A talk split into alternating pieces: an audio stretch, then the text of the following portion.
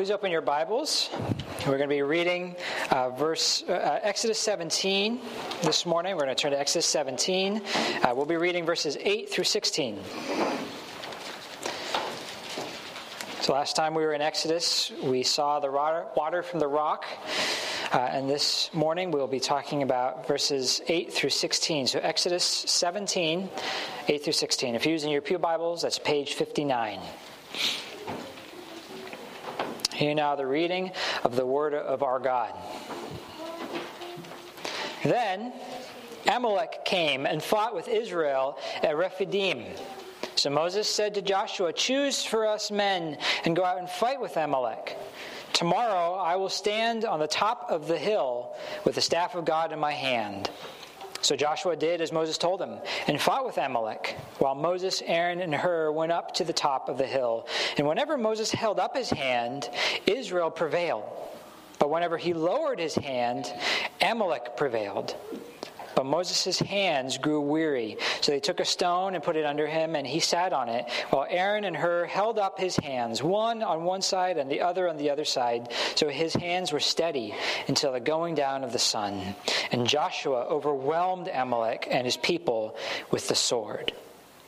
Then the Lord said to Moses, Write this as a memorial in the book, recited in the ears of Joshua, that I will utterly blot out the memory of Amalek from under heaven. And Moses built an altar, and he called the name of it, The Lord is my banner. Saying, A hand upon the throne of the Lord, the Lord will have war with Amalek from generation to generation. As the reading of the Lord's word this morning, let's pray and ask Him to guide us in our meditations this morning.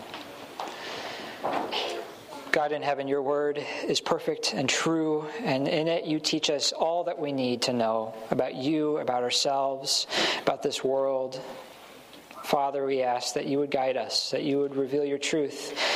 Lord, lead us to Jesus, lead us to the cross, that we may bow our knees and surrender, even as he surrendered on our behalf. We pray all of this in his name. Amen. You may be seated.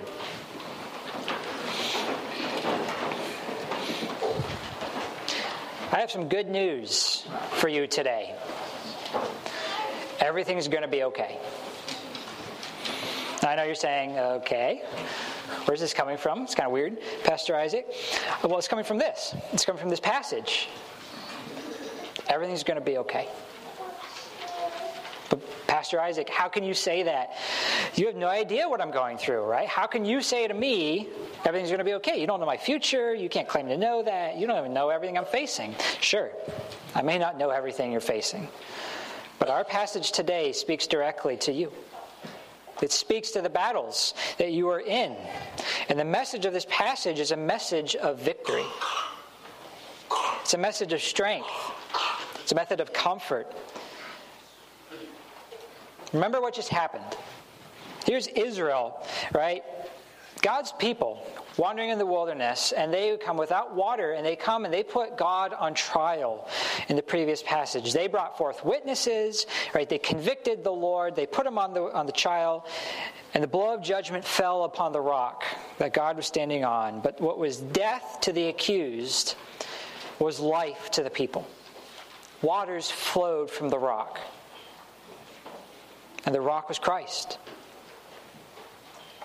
The rock was Christ who endured the judgment not of Israel, but of the Father, in order to give you, his people, living waters. But immediately following this, a new threat emerges. And this time it's the nation of Amalek. And somehow, against all the odds, this, this tiny nation of tired slaves wandering in the wilderness wins against a hardened nomadic people who routinely attack easy prey like Israel. But Israel doesn't win through military strength.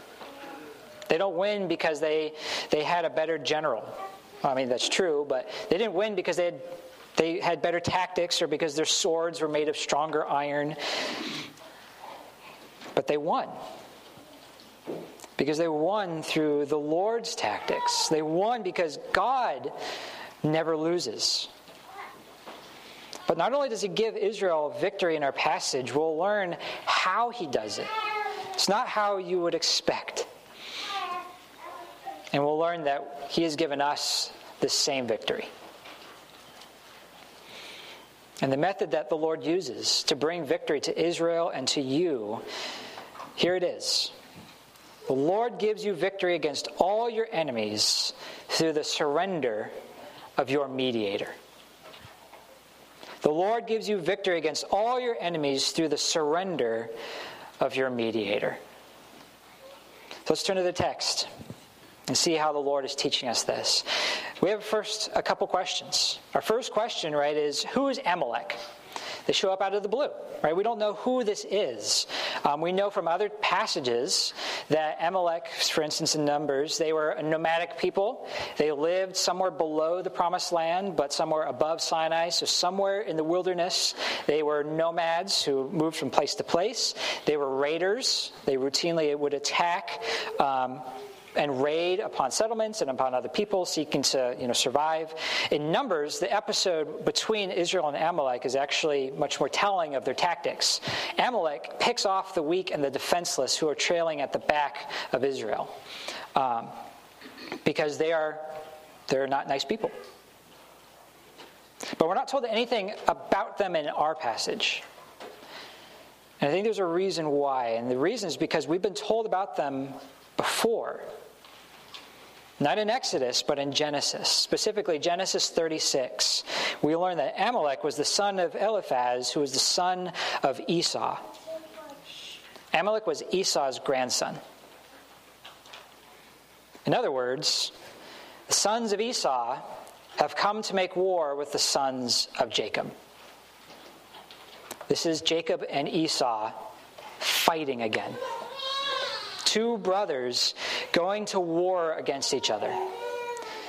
But it, it actually goes even deeper than this. Because think about who these brothers are. Right? You have Jacob, the son, the child of the covenant, while Esau sold his covenantal birthright for a bowl of lentils. I don't know about you, but I don't like lentils that much.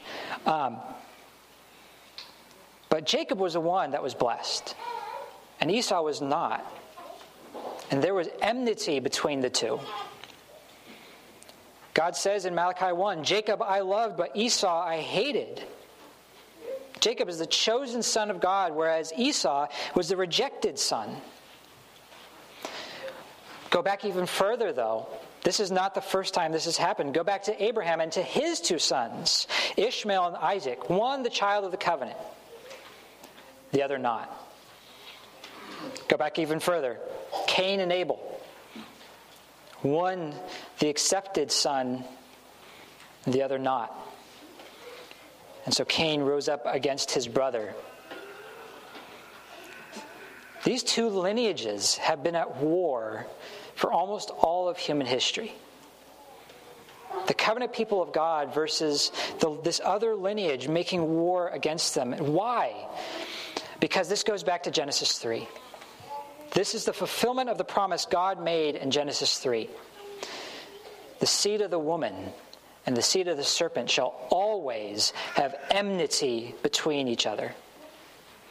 They will always be at war. Which means what? The, what's happening in our passage is much more than a routine raid. This, is, this isn't just Israel versus some bad guys. This is the seed of the woman versus the seed of the serpent. This is the seed of the serpent seeking to overthrow God's covenant people, trying to wipe them out, trying to erase what God had set up. And ultimately, this is the devil trying to dethrone God. This is spiritual warfare. And it's still going on today. The devil is still making war against God's people. There will always be enmity between these two lineages. But one will come out on top. Verse 14 And the Lord said to Moses, Write this as a memorial in a book and recite it in the ears of Joshua, that I will utterly blot out the memory of Amalek from under heaven. In other words, Israel, God's people, will endure, but Amalek will not. You and I will endure, the devil will not. And then verses 15 and 16. And Moses built an altar and called the name of it, The Lord is my banner, saying, A hand upon the throne of the Lord, the Lord will have war with Amalek from generation to generation. Now, the ESV says in verse 16, A hand upon the throne of the Lord. The Hebrew of this verse is not super clear. Um, the ESV seems to suggest uh, that it could mean the, that a hand has been placed on God's throne, almost like you would put your hand on a Bible and say, I swear to, to tell the truth and nothing but the truth. And maybe an oath is happening, right? That the Lord is making an oath uh, to, to wipe out Amalek. But I think it means something a little bit different. I think what Moses is saying is that because hands were lifted up against the throne of the Lord, he will have war with them forever. Because Amalek came to destroy God's people in an attempt to dethrone God, he will make war with them forever. And their memory will be blotted out. In other words, when God's people are attacked, it's as if God is being attacked. When you are being attacked, God takes that personally. And He promises to make war against your enemies and to win. What he's saying is that he will not fail to defend you.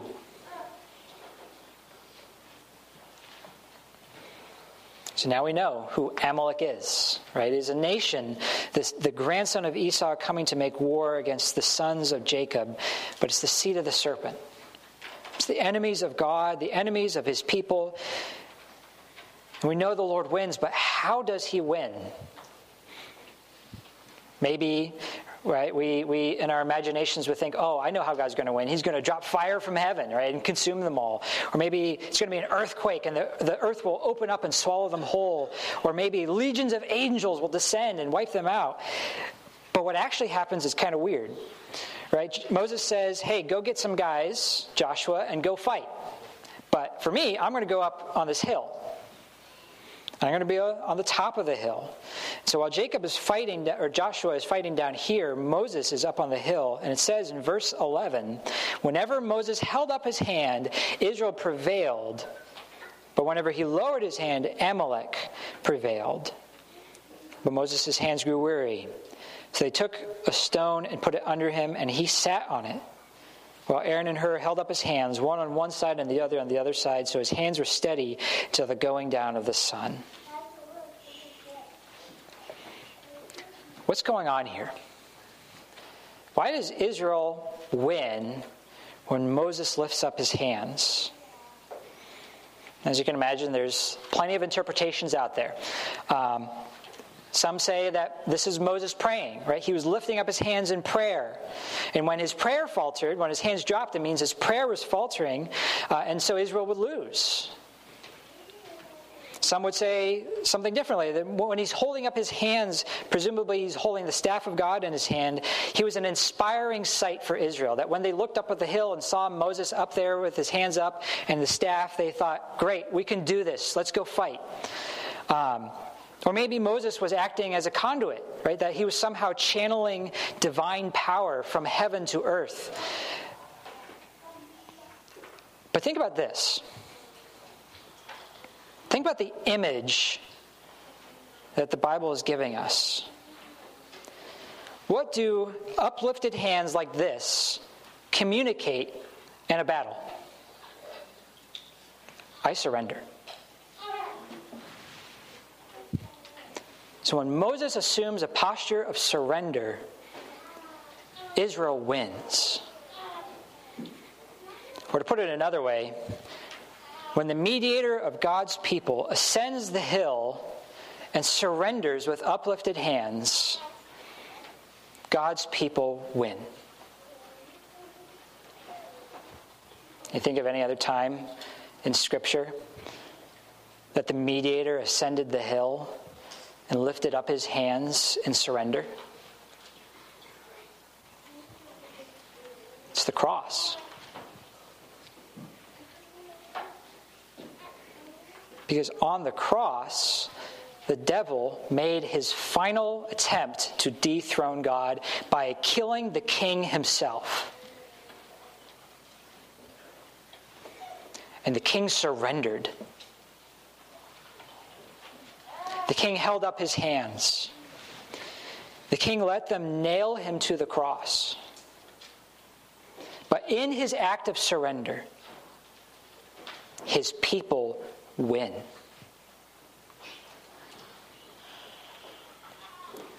Because it's like Exodus 17. The battle is won when the mediator ascends the hill, lifts up his hands in surrender, and it costs him something. For Moses, this act of surrender cost him some tired arms. And he needed help even to do that. For Jesus, his surrender cost him his life. And yet he won. Because on the cross, Jesus won the battle. He won against the devil. He crushed the head of the serpent.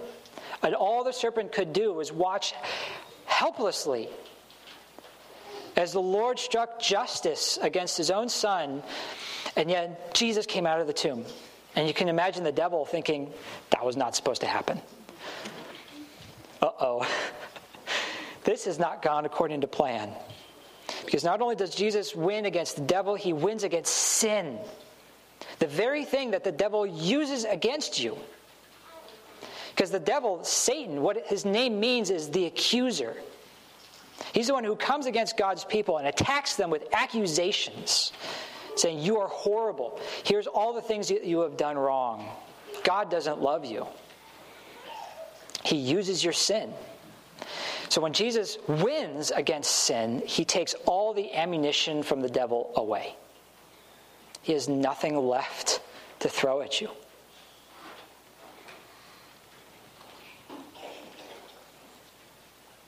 But he wins against sin by becoming sin. He wins the battle by surrendering, by giving up his life, by dying the death you deserved.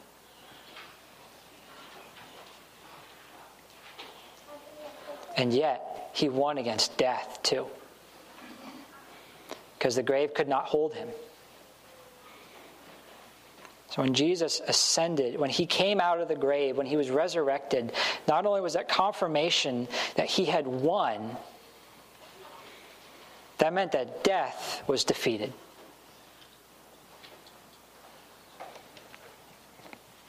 So we can truly say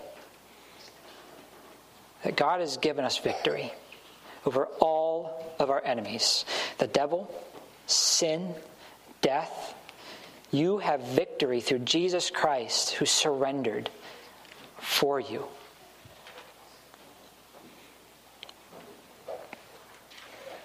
But there's one more point to make. So in verse 15, after this battle, Moses builds an altar and he calls the name of it, The Lord is my banner. Now, a banner is a, is a standard or a flag. Uh, it's used in battle. And while I'm not a military man, um, it seems that there are two uses for a banner. First is a rallying point. It's where you run when you're advancing on the enemy, uh, and it inspires you with strength to fight. And the second is as a regrouping point when things aren't going well. Here's what I think Moses is saying The Lord is Israel's banner. They are to run to him for strength. And And they are to run to Him when things aren't going well.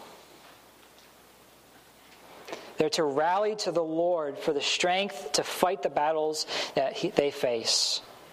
And they are to retreat to Him when they need comfort and healing.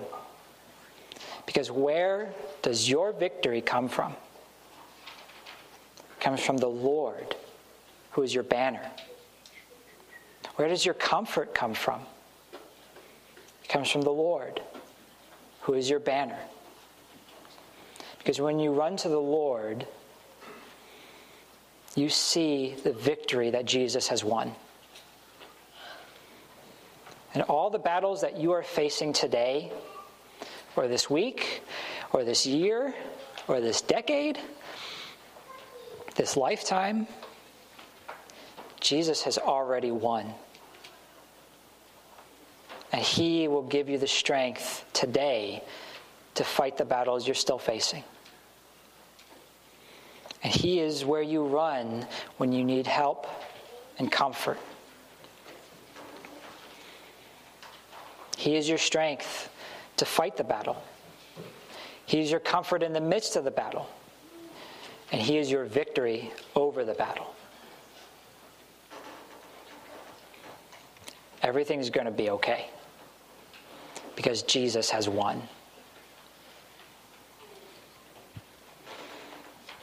And we have, like Israel, a place where we can go and we can say, The Lord is my banner. For Israel, it was an altar. For us, it's a table. Because we come to the table before us this morning to be reminded of the Lord's strength, the Lord's comfort, and the Lord's victory. Because when we come to this table, this table proclaims Christ's victory. That he has conquered death because he's not here and he's not in the grave. He's conquered sin because his blood was shed for sin. He's conquered the devil because the devil can no longer accuse us of anything. But this table also proclaims that his victory came at a cost. His victory came at the cost of him surrendering his life on a hill with his arms up for you. So I'd like to invite the elders forward so that we can come before the Lord and say that He is our banner and receive uh, the elements this morning. Let's pray. God in heaven, we thank you and we praise you because you have given us victory over all of our enemies. The devil has no ammunition left to throw at us. Our sin is dead and buried with Jesus, and yet we live forevermore because he has conquered death. God, even as Jesus has surrendered to give us life, may you teach us and help us to surrender to you, to surrender our lives under your authority to surrender our sin, to let go of it, to confess it, to repent of it, and to surrender all that we have, because the things that we gain through Jesus Christ are worth losing all that this world has to offer. Guide us in these things, Lord. Teach us and mold us. In His name we pray. Amen.